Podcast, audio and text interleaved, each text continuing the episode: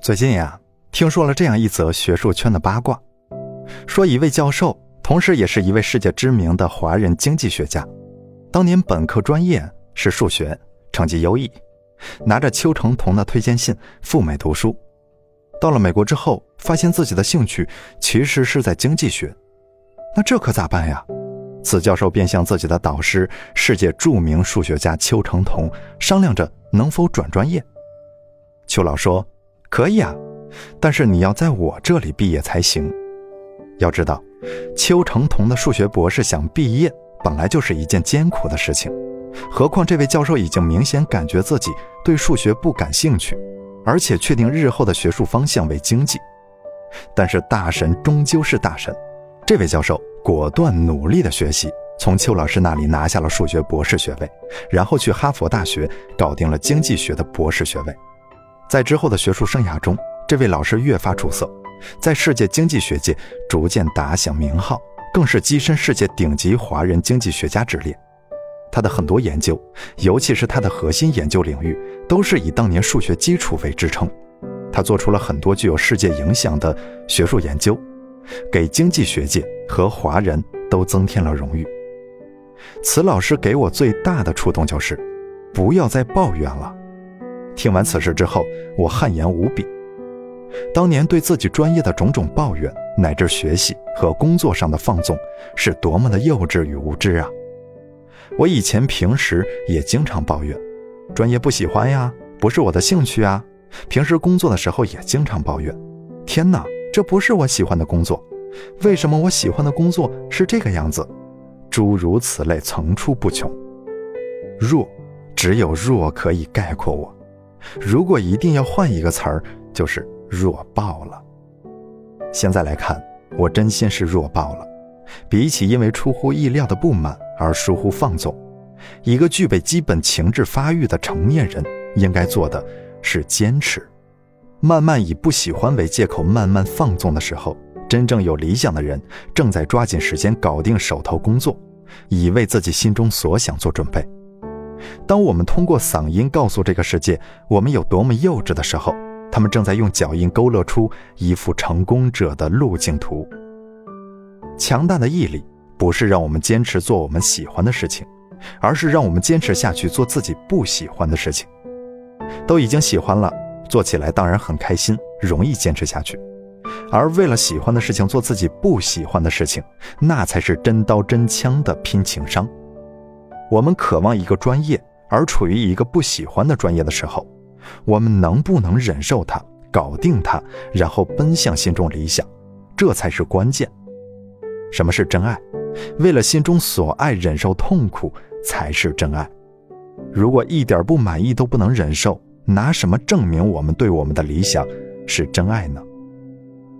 笨就是笨，蠢就是蠢。你以为你对专业的厌恶是因为你懒惰，你不喜欢专业吗？不是，那只是笨而已。那是你大脑不能承受高强度的思维活动导致的生理疲倦。不是说你不学习了，换个专业你就会更有出息，更不是说你学不明白，混社会你就会出人头地。没有，两码事儿。谁说你 A 不行，你干 B 就行了？没有关系的事儿。你先天智力不足，且后天毅力不够，就是修车你都比人家慢半拍，到了黑社会也是最先被砍死的。所以说，很多人不是对专业本身不喜欢，只是不喜欢学习专业过程中由于智力、精力、耐力等等方面的不足导致的挫败，而没有什么比挫败感更能激发厌恶感的了。话说。我最不喜欢我专业的时候，就是做题不会、数据冗杂、研究失败的时候。与其说这个是我们厌恶情绪最浓厚的时候，勿宁说这是我们智力弱点暴露最明显的时候。我们根本不是什么反感专业，我们只是对自己智商不满，但是出于自尊心的需要，又找个替罪羊发泄一下。我太多的时候就是借讨厌此专业的抱怨。给自己一个逃避压力的理由，以自欺欺人罢了。我们太多的时候，把我们的挫败感等同于我们的厌恶感，将原本无辜的专业为我们的负面情绪买单。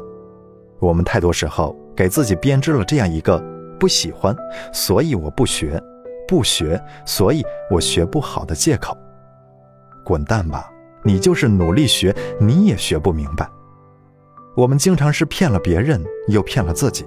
我们总是为了我们的智力和毅力不够，找到看似合情合理、合法的借口，而这些合理合法的借口勾结在一起，将原本无辜的专业判了死刑。事实上，给专业判了死刑的一瞬间，也就给了我们的前途判了死刑。我以前呢想学文史哲什么的，觉得自己爱好是那个，应该学那个。淡定想来，我其实就是把文史学的专业错等于闲情逸致的小资类畅销书了。年少无知的时候，偶尔书店逛一逛，看到尼采了、海子了，觉得自己可以当诗人、当哲学家。一旦自己学了金融、经济、会计，遇到挫折就开始抱怨如何如何，觉得我要是去读读文学、编编诗歌，或许就会好很多，我就会成为大神的。其实我就是学了文史哲也会抱怨的，因为我要以他们为专业的根本原因，仅仅是误会了此类专业门槛低罢了。要是让我投身浩如烟海的西方哲学或者东方语言文献里面，每天面对着铺天盖地的西方哲学或者晦涩难懂的古典文学，我还是会抱怨。我喜欢的专业不是这个样子的呀。今天抱怨专业去逃避。明天就会抱怨工作，再逃避，这种一次甚至几次逃避都不可怕，怕的是逃避的思维。只要遇到不顺就躲，并且寻找一堆合理合法的借口来为自己的猥琐灵魂赎身，久而久之，再高的天赋或者再强的灵魂都会萎靡不振。如果我们真的很不幸，就落到了自己不喜欢的专业。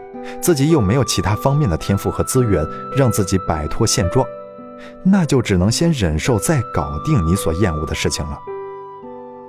绝大多数人都不愿意城市化自己的文学创造力，但是为了大学的理想，不得不过高考作文这一关。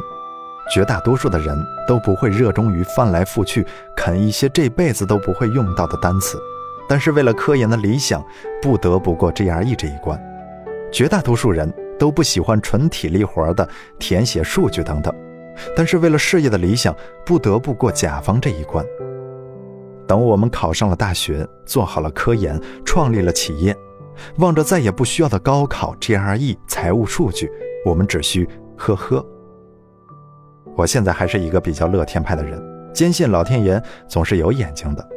他如果看到我的艰辛付出，在我们厌恶的道路上坚持不懈的步履蹒跚，他总会给我一个机会，让我去做我喜欢的事情，哪怕我们不能直接从事那个领域。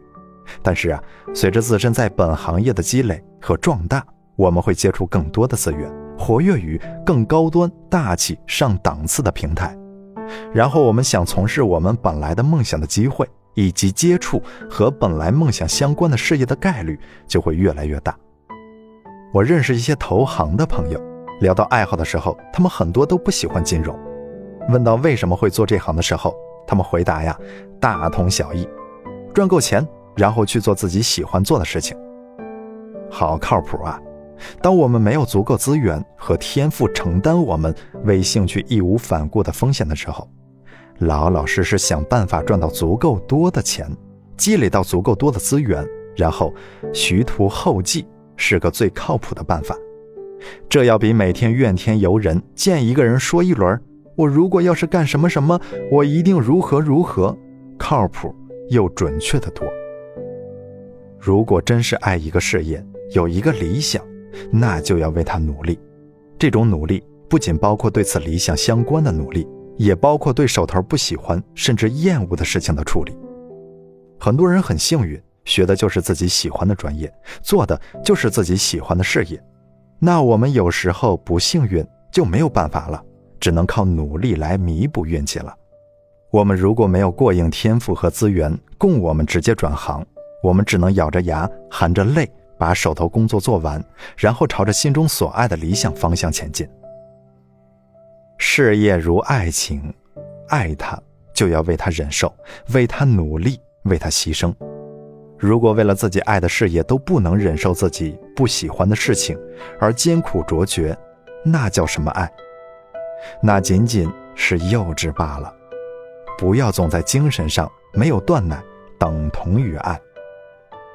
前者只是喜欢顺风顺水，遇到挫折就逃避；后者是咬定一个目标，披荆斩棘地往前冲。所以说，不要随便说自己爱什么，要是真觉得自己爱，就去为了他奋斗。爱他不是先让世界知道，是先让自己知道，让世界知道你爱他的不是你的嗓门，而是你的行动。除了你为理想的付出和牺牲。没有什么能证明你爱你的理想。我们若是每天以放荡不羁、玩世不恭的态度对待不得不忍受的现状，确实也是一条汉子，走到哪儿也会被弟兄们认为是敢于同命运斗争的大侠。但是，我猜我们的结果就会是前半生用来抱怨，后半生用来悔恨。英雄肝胆，一生纵横。但行好事，莫问前程。如果我们仅仅是抱怨说我现在所处的位置不好、不要、不可能，对自己毫无实际意义，只能让人觉得我们是牢骚满腹的 loser，以及让我们自己自我麻痹一顿。那我们就是用自己的青春来证明一件事情：我多么不爱我的现在，而不是去证明我多么爱我的未来。满是抱怨的青春输不起，因为他就从来没有赢过。我们在流星划过天空的瞬间许愿，但是有谁知道，流星划过天空一瞬，要在宇宙中经历多少积淀与摩擦？成熟不是为了理想慷慨又放荡的死去，而是为了理想卑微而任性的活着。